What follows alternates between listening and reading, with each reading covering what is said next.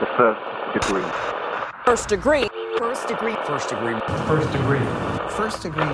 The first degree. see it on the news, you see it on the paper, you see it on Facebook. These things are supposed to happen in movies, not in real life.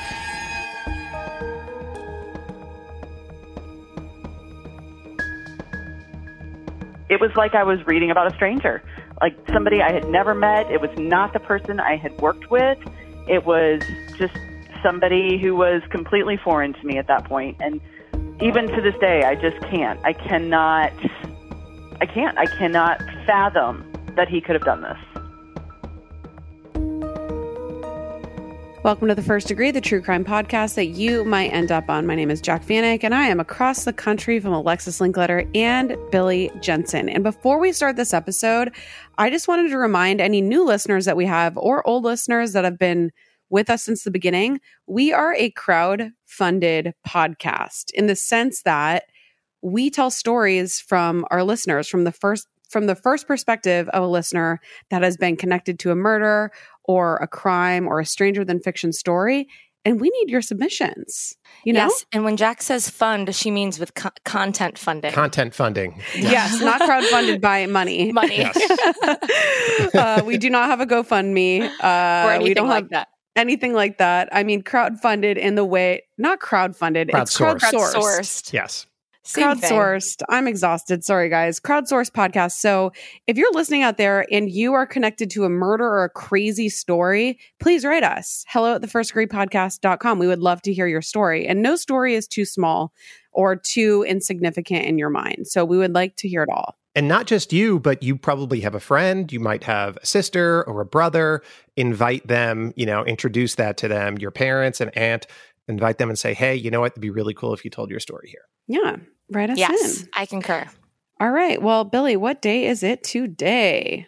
I will say that, you know, today is September 15th. There's more days than I've ever seen before, There's a lot. including, you know, we've had National Cheeseburger Day, but they doubled down literally. It's National Double Cheeseburger Day. Ooh. I had a really good burger yesterday. Ooh, from where? Well, I went to In-N-Out and the line was way too long. So I went to Mm. Astro Burger and it was shockingly good. Astro Burger. Astro Burger has a good, they have a good shake too. It was so good. And I was really craving one. So it just hit the spot. No, everybody go get a burger today. Yes. Yum. What else is there, Billy? It's also National Linguini Day, if you want to add to that. Mm, National. School Backpack Awareness Day. Oh. Do we need to be aware of backpacks? We need to be aware. Wait, Okay. you know what? I was at uh where was I? Like an REI or something. Jared was getting some kind of something. And I saw a JanSport backpack and it really brought me back. I miss JanSports. There was not it was a classic backpack. Yeah. Everybody but they are had one. nostalgic. Yeah. They're nostalgic. I used to write all over it and I was like, this feels really good. With like Feels gel great. pens. You can write on Mhm. with gel pens. I'd write I love Leo, Leonardo Mhm. DiCaprio all over my backpack. Who didn't? Who didn't love Leo? Uh, what else is there, Billy? Anything else good? Uh, International Dot Day. Yeah, it, it's Hmm. Make a Hat Day. There's actually two hat days. There's Make a Hat Day and and uh, National uh, Felt Hat Day. National Oh. Throw Your Hat Away, Billy Jensen Day. Yep, Billy's wearing his hat. No surprise there. and he's backlit himself, so we can't really see him. So exactly- I appreciate yes. that. Yeah, I know. really, my, I know my audience. really grainy background, a nice hat, looking very elusive. You know, we love you, Billy. Thank you. Okay, well, that is enough of that. So let's turn down the lights. And turn up your anxiety. Because this could be you.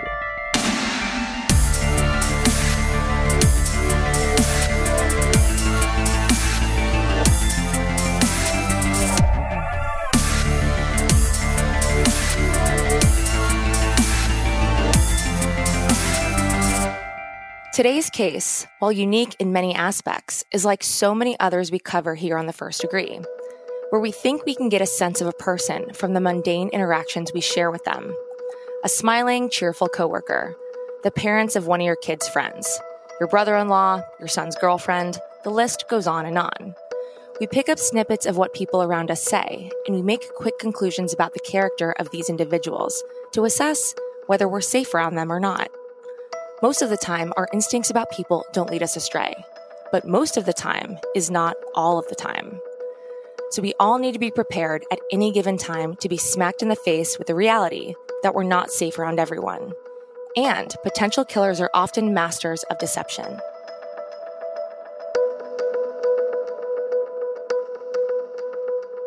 So today's case takes us back to Thursday, July 5th of 2012. Songs on the charts were Maroon 5's Payphone, Rihanna's Where Have You Been, and the number one song was Call Me Maybe by Carly Rae Jepsen. It really brings me back. True classic. True classic. Movies in theaters were The Amazing Spider-Man, Ted, and Magic Mike. The setting for today's case is technically Staten Island, New York, but we're going to be starting off in Houston, Texas. Now, Houston is the fourth most populous city in the U.S., with over 2.3 million people, and those people speak 145 different languages. Thrillist actually ranked the city among the most seven impressive American cities in 2017 for population, affordability, and strong economy. It's diverse, it's a booming area, and Alexis knows this from personal experience that they truly have excellent queso, which is pretty much her favorite food. Douse it all in Douse it all in queso, bathe in it, yes. Mm. Back in 2009, this is also where our first degree, Katie, was an English teacher at Andy Dekaney High School. So the high school is actually in Spring ISD. Spring is like one of the suburbs of Houston because Houston is ridiculously big. So it's just kind of one of the outskirts in that area. It was a new school and it needed a new staff. And the English department needed to hire some great teachers to meet the demands of the student body. During the 2008 to 2009 school year, Katie was introduced to a new colleague she'd be working with, a 27 year old teacher named Jonathan Crupi. It was only the second year that the school had been open. It's a low socioeconomic school, so it was a it was kind of a rough district and a rough school. So it was, you know, I mean, it was great that we had a male English teacher because, you know, a lot of these kids didn't have guys or fathers in their lives. So we always loved when we had male teachers come in because it was a good role model for them. Katie was stoked to have a male English teacher to add to the department. And in fact, Katie was the English 1 team lead. And we're not going to get into the minutiae of what that means, but all you need to understand is there was sort of a hierarchy amongst each category of teacher, and she was number one, which is awesome. Katie recalls her first impressions of Jonathan, who kids would know as Mr. Crupi. So Jonathan was an English 1 teacher our second year we were open. He was a nice guy. He was funny. He was a New Yorker. You know, I'm a native Texan, so automatically there's a little bit of, you know, ribbing there that goes on. But he was super enthusiastic. He was excited to kind of start over in Texas and, and kind of get the feel for Texas education. And I mean, just a great guy. As Katie just mentioned, Jonathan Crupi was from New York, more specifically Staten Island. He was born, raised, and had lived there his entire life. Staten Island is also where he met his wife, Simonette. At this point, when Katie met Jonathan in Texas, they had only been married for a little over a year. And Simonette was from New York too, but she had followed her husband to Houston for this teaching job. And the reason why they ended up in Houston was kind of interesting. So while Simonette and Jonathan were both teachers, in New York, teachers are required to have a master's degree to get a teaching certificate. And they didn't have the master's degree yet. He had only a probationary teaching certificate, so he was forced to look for work outside of New York. Texas was one of the states where this probationary certificate would suffice temporarily at least. So he had to be in pursuit of his master's degree. But again, the specifics of this are a little tricky. So don't, you know, crucify us if we mess this up. If you're a teacher and you're like, nope, you know, it's, there was some technicality where it made it easier to work in Houston. So that's where he went and Simonette followed him. And Jonathan settled into the school quite nicely. And from Katie's perspective, his students really took to him and responded positively to his teaching style. We had the same conference period, so I would have classes at the same time that he was teaching. But his students loved him. I, I, I mean, again, it's you know an area where there aren't a lot of male role models, and so to have a male teacher, it it was always you know something that was positive, and the kids really respected having a guy as a teacher, and he was very laid back with them. You know, he would joke around with them and he was I mean I can remember him like asking them for advice on buying a car and you know they would be like no no Mr. Crupi that's not cool and and you know we it it was just a fun kind of relationship where he would play the cool guy, so to speak. I mean, you know, teachers are only so cool, right? But it was it was a way to to bond with them and to to try and get a little bit of respect, mutual respect between us and the students. In addition to getting along swimmingly with his students, Jonathan also settled in pretty effortlessly with his colleagues, who were pretty tight knit. And so much so to the point where the English department developed a weekly ritual, one that I really enjoy. They would get margaritas at a Mexican restaurant for happy hour every Friday before they all went their separate ways for the weekend. And the teachers, they'd talk about what you'd probably expect, mostly work, and they would celebrate the high points of the job and commiserate over the lows.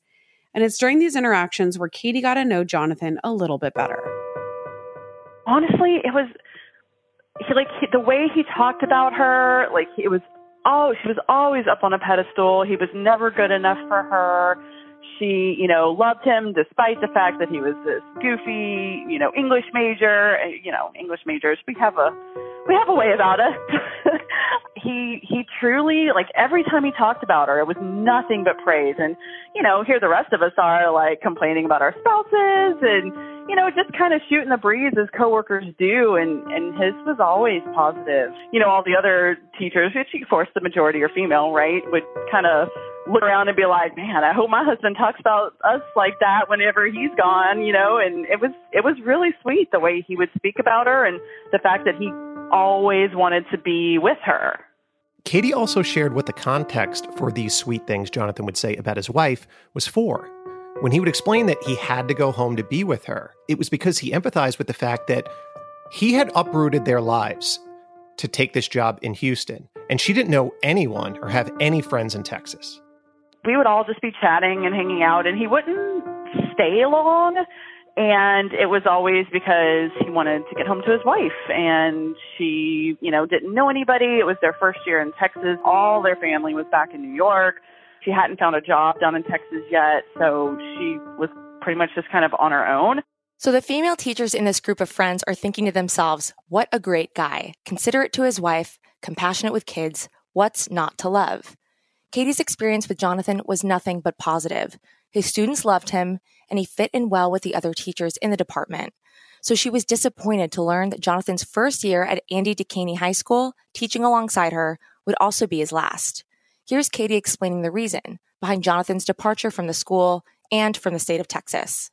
It was a very short time. It was only a year. So New York requires teachers to have master's degrees and he was getting his degree. So he was like on a probationary certificate in New York kind of thing. And so when he moved to Texas, his certificate came through, like his teaching certificate came through, but then when they went to renew his contract, like that probationary certificate had expired. And so he was no longer certified to teach and therefore he couldn't get his contract renewed. And that's ultimately why they ended up moving back to New York. To sum that all up, Jonathan had to go back to New York because his temporary probationary certificate had expired. So the same problem that forced them to go to Houston in the first place was now forcing them back to New York so that Jonathan could hopefully finish his master's and resolve this issue. And while Katie was bummed for the school to lose one of their great teachers, she understood. And ultimately, she moved on, as we all do when colleagues and friends constantly move in and out of our personal orbits he was a great teacher. He had great reviews. His scores were good. I mean, we had literally no complaints. No complaints. I was disappointed that he left. And as time moved forward, Katie and Jonathan would keep in touch via email. And these correspondences were congenial and for the most part revolved around swapping lesson plan and you know, teaching ideas.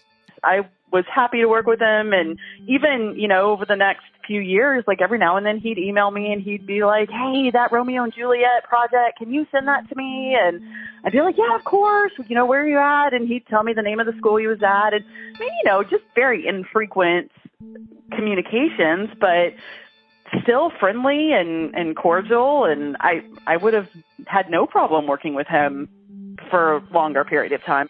Beyond these infrequent emails, frankly, Katie didn't think about Jonathan Crupi very much. I mean, think about it. How often do you think about old coworkers or colleagues? Not super frequently.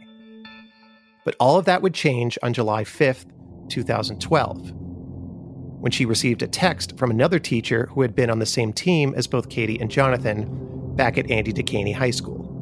It was so bizarre. So one of our, our other teachers who had been on our team texted me and said, Hey, did you see Mr. Crupi has been arrested for killing his wife?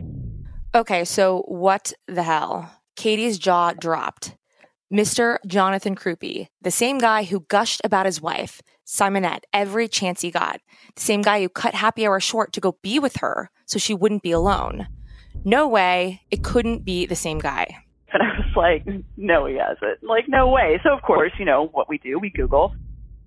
So I went and Googled it and I saw the story and like I saw his story. Jonathan Crupi had a story all right. And what a story it was. And to paint the full picture and to answer the question as to whether Jonathan Crupi really did murder his wife, you know the drill. We got to go back to the beginning, to 2006, the year Jonathan and Simonette met. Here we go. So the Crupis had met back in 2006 at William H. Maxwell High School in Brooklyn, where they both worked as instructors. Jonathan was an English teacher, and Simonette taught social studies, and both of them were 24 years old. And Jonathan had earned his probationary teaching certificate and was also working on his master's degree. And to clarify, because we know all this nonsense about Jonathan getting his teaching license and the teaching requirement mandates that vary from state to state. So in New York, you can work as a teacher for five years after your bachelor's degree, as long as you attain your master's degree within those five years, which was both of their plans. And it's essential that you actually get your master's if you want to keep teaching. So early in his career, when Jonathan was just 24 years old at this point, he was able to teach. Okay, so anyway, Simonette was described as fun loving, happy, and wonderful. Her family lovingly referred to her by the nickname Sissy. She was originally from Albuquerque, New Mexico, and her dad was in the Air Force, so the family moved around constantly, eventually settling in New York by 1988. She earned her bachelor's degree from the College of Staten Island, and she got it in education.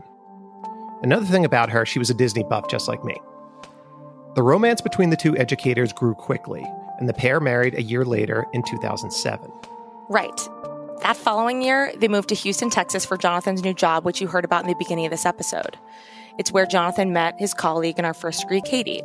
But it was after Jonathan and Simonette's departure from Texas and their move back to New York, which prompted the couple to encounter their first round of marital, we'll call them snags or issues.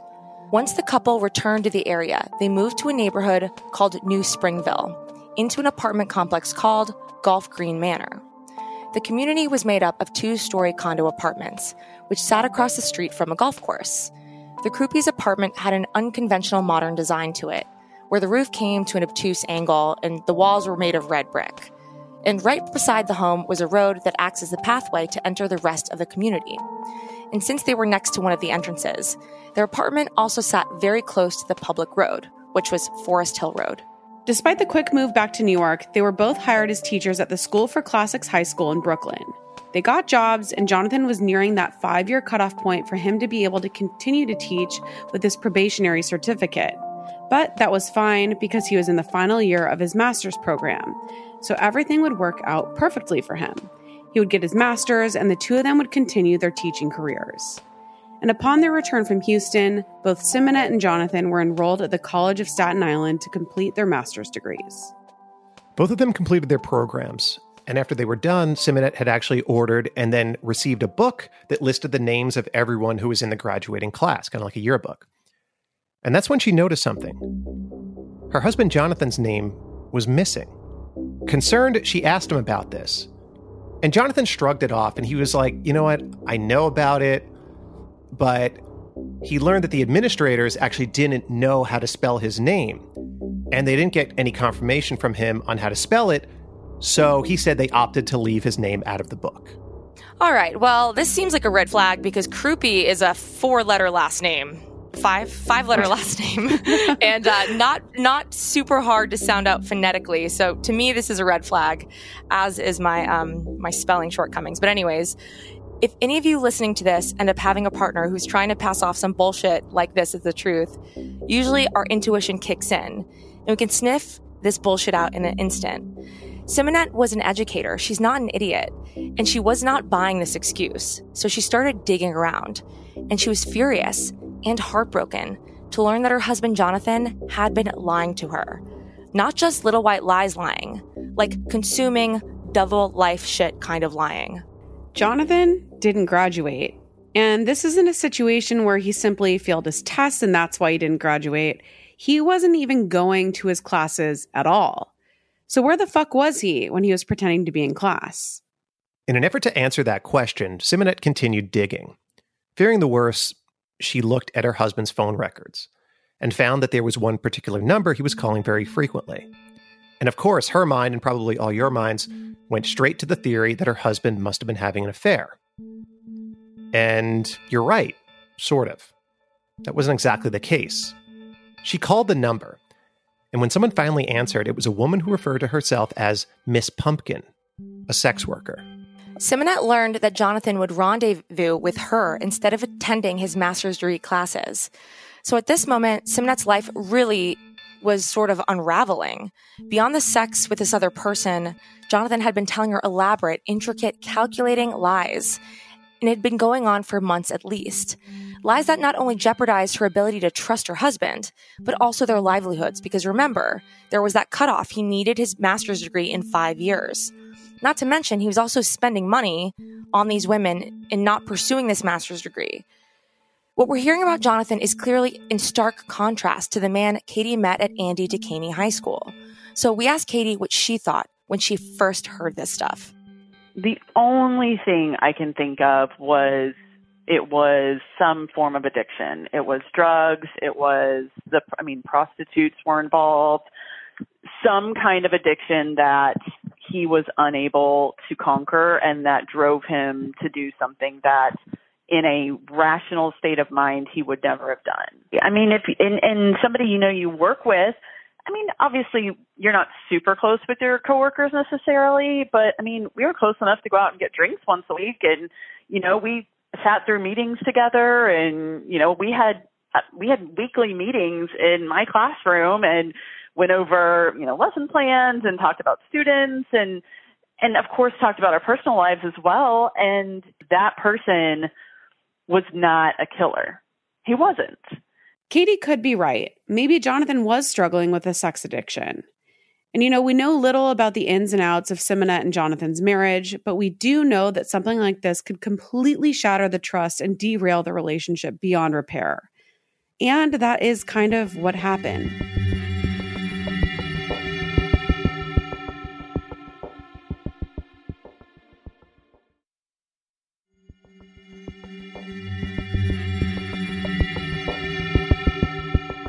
Despite making attempts to repair what Jonathan broke, Simonette couldn't get past the betrayal.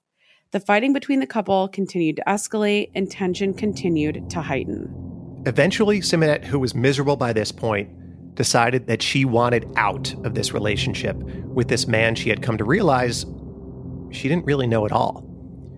Her computer search history revealed that she had started doing research about divorces in the state of New York. Now, by this point, it's July of 2012. It's the summertime, obviously. So, in the midst of Simonette's divorce research, she's also still living with her lying, cheating husband. But on top of that, she's also preparing to start teaching summer school classes at her school.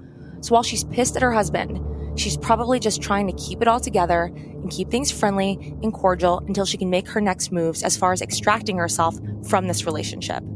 And it's right around this time that Simonette posted something really strange and really shocking on her Facebook feed. She wrote, quote, Crupi and I survived a shootout today. Thank God we are okay.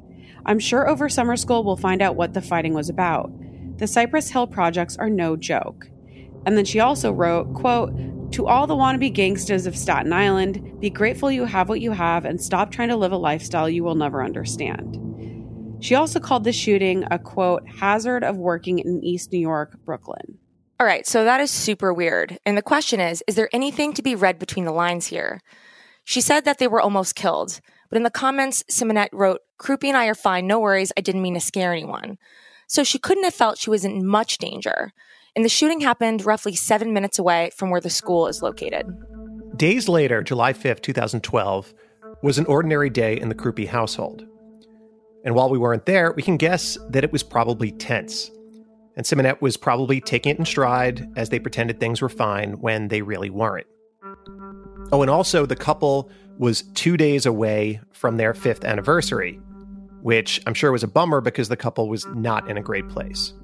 So it probably would have been a normal yet strained day where both Jonathan and Simonette would have gone to work or run errands and done their normal day to day activities before returning home, all seemingly normal. But the quote unquote seemingly normal facade that the Crupis had been presenting outwardly would all come crashing down at around 1:30 in the afternoon that day. And this is when Jonathan called 911. He was hysterical, claiming that he had just gotten home and found his wife lying in a pool of blood at the bottom of the stairs. And Jonathan is making a lot of noise and he's screaming. So this alerted the attention of a neighbor who would later recall hearing Jonathan pacing back and forth and talking on the phone saying, quote, She's dead. I came home. It was hot. She was dead. She's dead. And after Jonathan called 911, prompting law enforcement to respond to the home, Jonathan then called his in laws, Simonette's parents. And he reportedly said, I'm sorry, I'm sorry, Simonette's dead, please come. So after this rather in fucking sensitive to Simonette's parents, which you know, no context, no explanation, just a frantic, hysterical call. They were probably in total despair and being caught off guard by this information. You know, they are on their way over to the scene. And another neighbor reported seeing Jonathan pacing outside screaming, My wife was murdered, over and over. Jonathan appeared to be hysterical, and he waited outside for the police to arrive. When the police finally arrived, they entered the home to find Simonette laying face down in a pool of her own blood at the bottom of the stairs. She had been stabbed several times in her torso. There was no sign of the murder weapon. The house seemed to be in disarray as though things had been rifled through, so police may have thought initially that this was a robbery and that Simonette had interrupted them, causing the intruder intruders to attack her. It was too soon to know for sure what they really were dealing with. And Jonathan, who is still in hysterics, spoke to the police, explaining how he unknowingly stumbled into the crime scene when he arrived home. And he gave them his accounting of the day. Explained that he left the house at around 7:30 in the morning with plans to run some errands in Brooklyn. And according to court documents, he told investigators that his wife needed books for a summer school class that she was teaching, so he was going to look into getting those for her. He also said that he got his car inspected, went shopping for shoes at five different stores, and despite his valiant effort to get a new pair of kicks, he failed and returned with nothing. Then he said that he went to look for some discounted theater tickets, but was unsuccessful in that too. He said that he texted his wife twice that morning after leaving the house, but didn't hear back from her. Jonathan also said that they must be dealing with a home invasion or robbery gone bad. And frankly, at this point, the cops didn't know what they were dealing with. They needed to do some investigating before they came to any conclusions or ruled anything out. They started with looking for surveillance footage at the complex where the Crupis lived. But despite the fact that it was 2012, there were zero security cameras at the Golf Green Manor complex. So there was no way to immediately corroborate or dispute the story of this grieving husband. Katie recalls the original story that she read when she first heard that Jonathan had been implicated in this mess that there had been a home invasion and that he had come home to find her that way, I believed it 100%. 100%. I, there was no doubt in my mind that that was the legit story and it was the truth because there's no way he could have done this. Absolutely no way. When the police began investigating Simonette's murder, they were not privy to the marital problems that the couple was facing. So initially, in those first hours, they operated under the theory that perhaps this was a robbery gone wrong. But then they started looking around, and a closer examination of the residence revealed that nothing had actually been stolen from the house. There were also no signs of forced entry. And there was another thing that pointed away from an intruder. The couple had two dogs, and while they had been locked away in a room when the actual murder happened, they absolutely would bark like crazy if an intruder had entered. And no neighbors reported hearing any dogs barking. So, as the police explore this robbery angle, they also remain open to the possibility that this was a personal attack. And they dig into Simonette's social media and they find that strange post. You remember the one. It's about their shootout that they survived. And looking at this, the police are wondering if it's a coincidence that Simonette made this post and is murdered shortly thereafter and this presents some prospects. Could Simonette's murder have been the result of a gang related shooting incident that the Crupis witnessed? While this is unlikely, they really just didn't know yet. And obviously, the next logical place for police to look was right towards Jonathan. Initially, he stuck to his story and played the part of a grieving husband, and he did it pretty well. But in the days immediately following, his behavior started to shift. His father in law later recalled that he asked Jonathan who he thought could have done this. And Jonathan's response was, quote, we need to get beyond this. All right. So that's a really uh, alarming response, especially when this has happened so recently.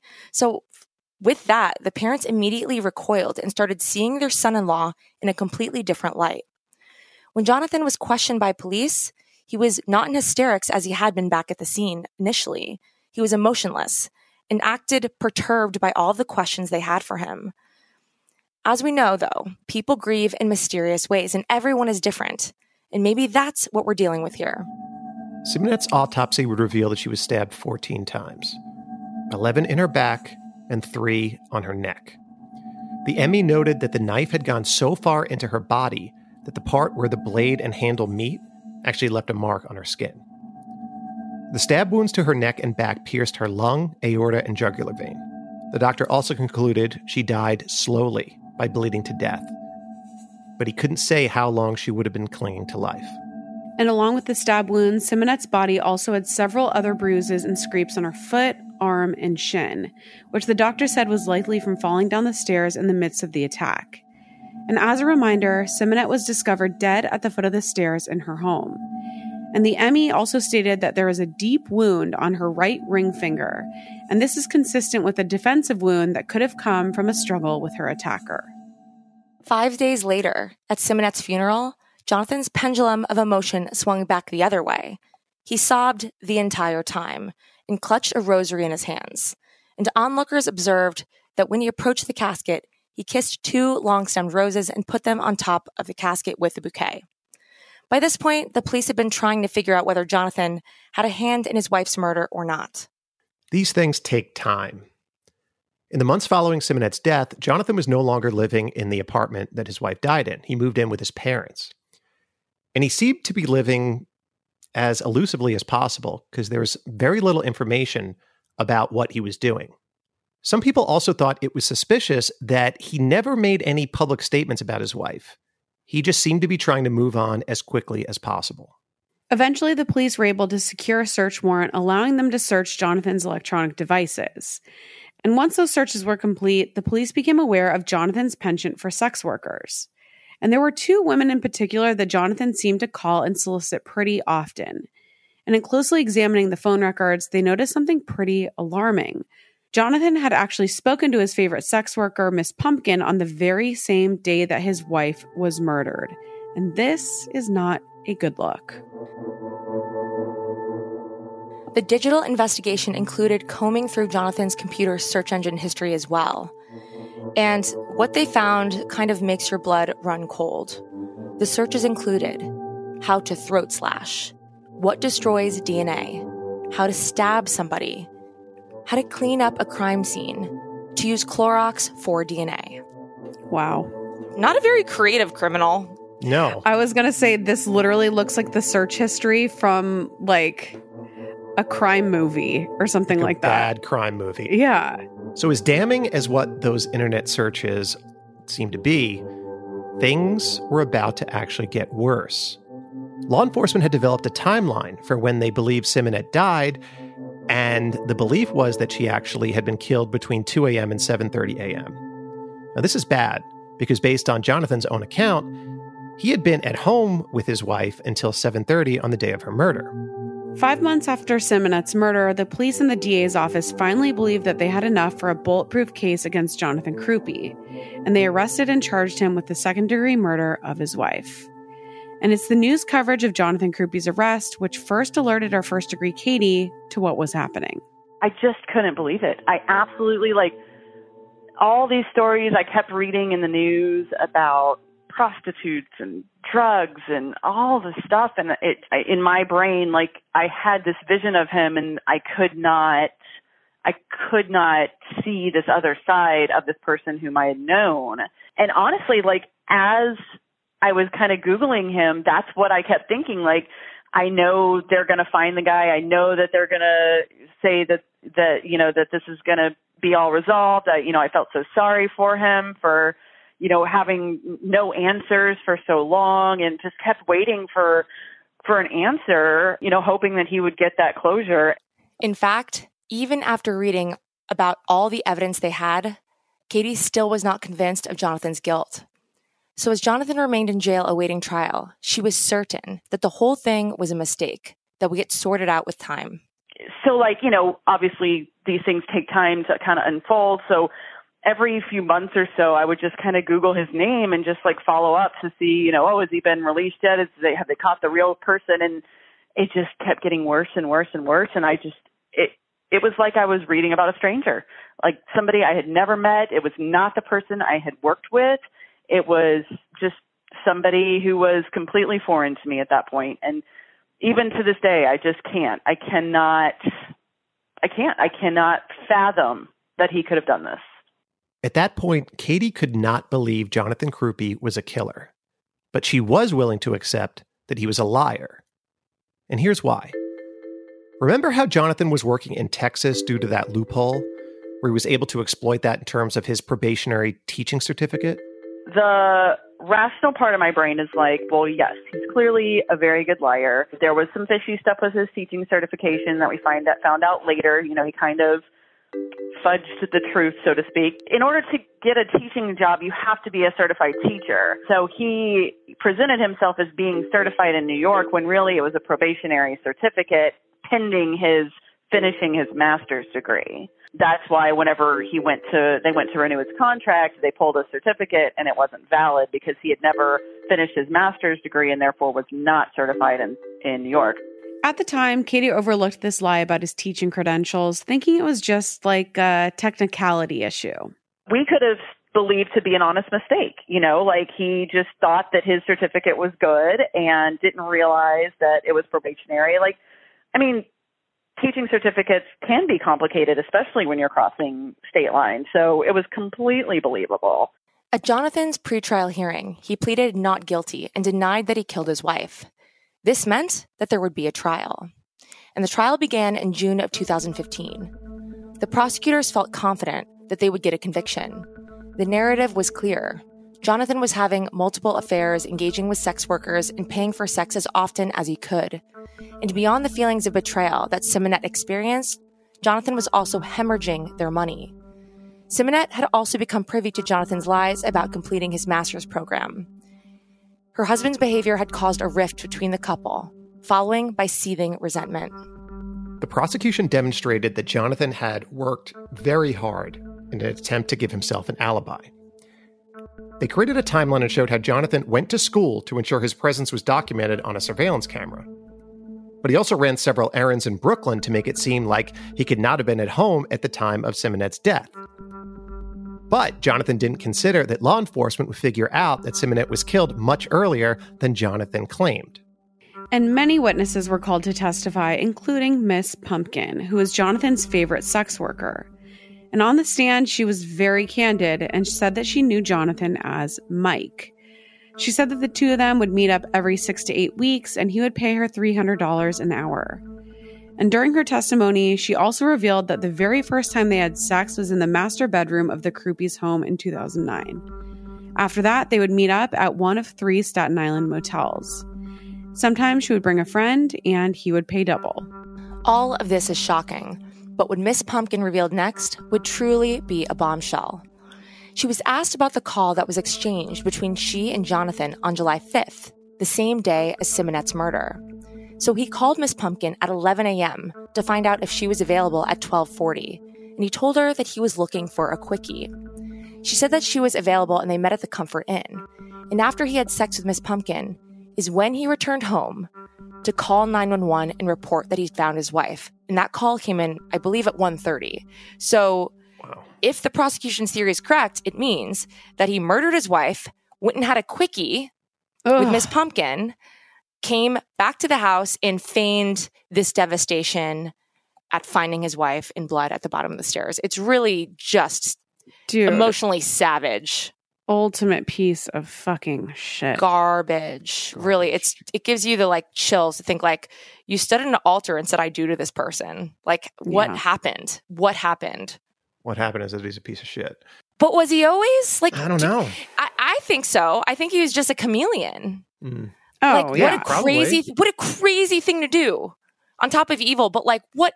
What is the thought process here? Yeah. And if you thought we were done with Miss Pumpkin's revelations, you'd be wrong. While she was on the stand, she also testified that she and Jonathan continued seeing each other in the month after Simeonette was murdered. The two would meet once a week for 90 minutes in the home of Jonathan's parents. Because remember, Jonathan stayed with his parents after her death. When our first degree Katie first heard all of this, she was floored.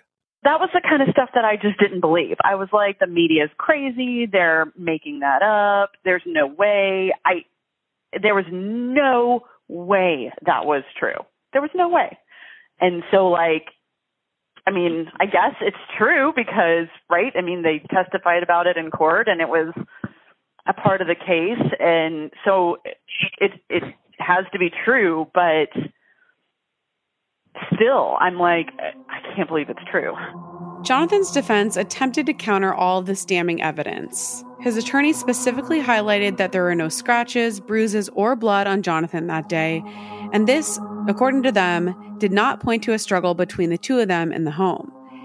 He then said that all the other evidence only proved Jonathan was a horrible husband and not a murderer. And during the trial, Jonathan's lawyers didn't even attempt to explain away the oh so damning internet search history that was found on the Crupis' computer. But prior to the trial, his attorneys had tried to get the evidence barred from being included in the proceedings because let's face it, it looks extremely bad for him. After 270 exhibits and 27 witnesses testified, the jury returned with a verdict and convicted Jonathan Crupi of second degree murder. For Katie, it was the conviction that finally broke her belief in Jonathan's innocence. I mean, when he was found guilty, I was like, well, I guess that means he did it. And I mean, even still today, it's hard to to believe that. And then the bombshell of it being him, I, that was when I just like fell out. I couldn't even believe it. On September 23, 2015, Jonathan Crupi returned to court for his sentencing. A judge gave him 25 years to life behind bars, which was the maximum sentence, which would mean that 2037 is the very earliest he could possibly get out, pending a parole hearing. In court, Jonathan apologized for his marital discord, but stated, I am an innocent man. And then off to jail he went. Peace out, scumbag. And it's probably no surprise to anybody listening that Jonathan continued being a piece of shit behind bars. In 2016, it was revealed that he had created a profile on an online prison dating website called convictpenpal.com. So, this website is for people who are incarcerated. It lists the date that they went into prison and when they're expected to be released. And on Crupi's profile, he said that he was funny, handsome, which is gross, and open to a relationship with the right person. And he's not handsome. No. I know that's subjective, but not in this case. Because it's the inside that counts, and he's not handsome there either. yuck. And wait till you hear what he wrote in his profile. This is quotes. Hey ladies, are you awesome? Like I am? I'm looking for a fun, intelligent girl to stimulate my brain and possibly my heart. I'm not married and I don't have any kids. No baby mama drama here. Being in jail sucks, but I'm an innocent man and I'm working on my appeal. Yeah, you're not married, but you forgot to mention you are in jail for killing your wife. So, yeah, you aren't married anymore because of that reason. We asked Katie about it. hugely disrespectful, hugely disrespectful, and hugely inappropriate. When I said he kind of, you know, talked to the kids in a way that would make him seem cool to them, like those were the types of phrases that he would use, right? So that he could kind of connect to the teenagers and speak their lingo, so to speak. And so, I mean, on one hand, it does sound very much like him and his like kind of joking self, but on the other hand, like, wow, that's so inappropriate. Like, you are married, dude. You're a widow because you killed your spouse. Like, oh, I can't. It's insane. Simeonette's mother made a Facebook post about the dating profile when she found out about it. She stated that she's concerned someone else's daughter could be in real danger should they get involved with him, followed by, I feel pain in my heart for my baby girl. I wish him nothing but death. In 2019, attorneys for Jonathan Crupi filed an appeal, claiming that law enforcement didn't have probable cause for the search warrants to search Jonathan's electronics. However, the appellate division justices said that the warrants were issued because police believed that they would find evidence linking to the crime. And thus, there is no error in the trial, so his appeal was denied. And Jonathan, of course, still claims that he is innocent. You know, it's kind of funny because that's part of what made it so hard for me to believe the fact that he never admitted it. It's like, I don't know, a part of me is like, well, maybe, maybe he didn't. But I mean, I've, I've read the articles, I've seen all the evidence that, you know, they've published, and it seems pretty clear that he did. I mean, you go back to the fact that, you know, he's embellished the truth in a lot of things, and maybe that's, you know, kind of a narcissistic part of him that he's still trying to play the the innocent kind of geeky English teacher who doesn't do things wrong. I don't know. From where we're sitting, we can understand why Katie clung to the belief that he was innocent for so long. I've never known a murderer, at least to my knowledge. And I guess like you want them to be, you want somebody who could do this to be scary and standoffish and to give off crazy vibes and to be somebody you would cross the street to avoid. And Jonathan isn't any of those things. He's a friendly, funny New York guy. He's got the New York accent and, you know, he's got a kind of self deprecating humor and likes English literature and can, you know, talk about literature with you. Like, I mean, I don't know. I guess a juxtaposition of having somebody who is like educated and a nice guy and then versus somebody who could actually kill somebody he supposedly loves is just something that I I never thought I would need to comprehend, so maybe that's why I can't.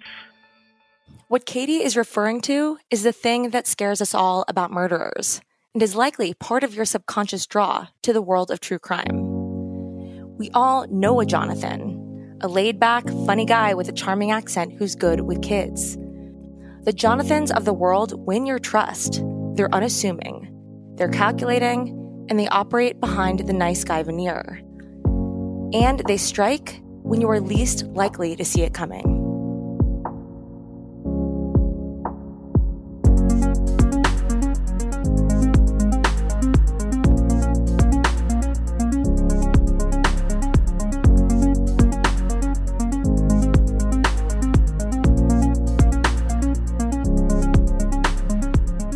Huge thank you to Katie for being our first degree for this episode. If you're listening out there and you have a story to tell or know somebody who has a story to tell, please email us at hello at the first degree podcast.com.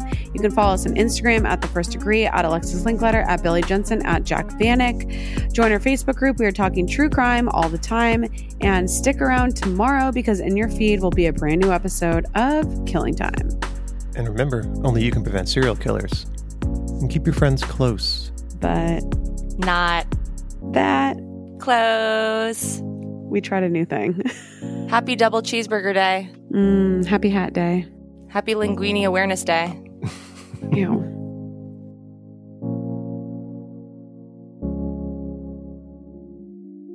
Shout out to Jared Monaco for scoring and creating original music for The First Degree, producing by Caitlin Cleveland, producing and additional writing by Taylor Rogers, and Alan Santiago for Podcast One. Sources for this episode are Staten Island Advance, NBC4 New York, CBS2 New York, True Crime Daily, New York Daily News, and as always, our first degree guest is always our largest source.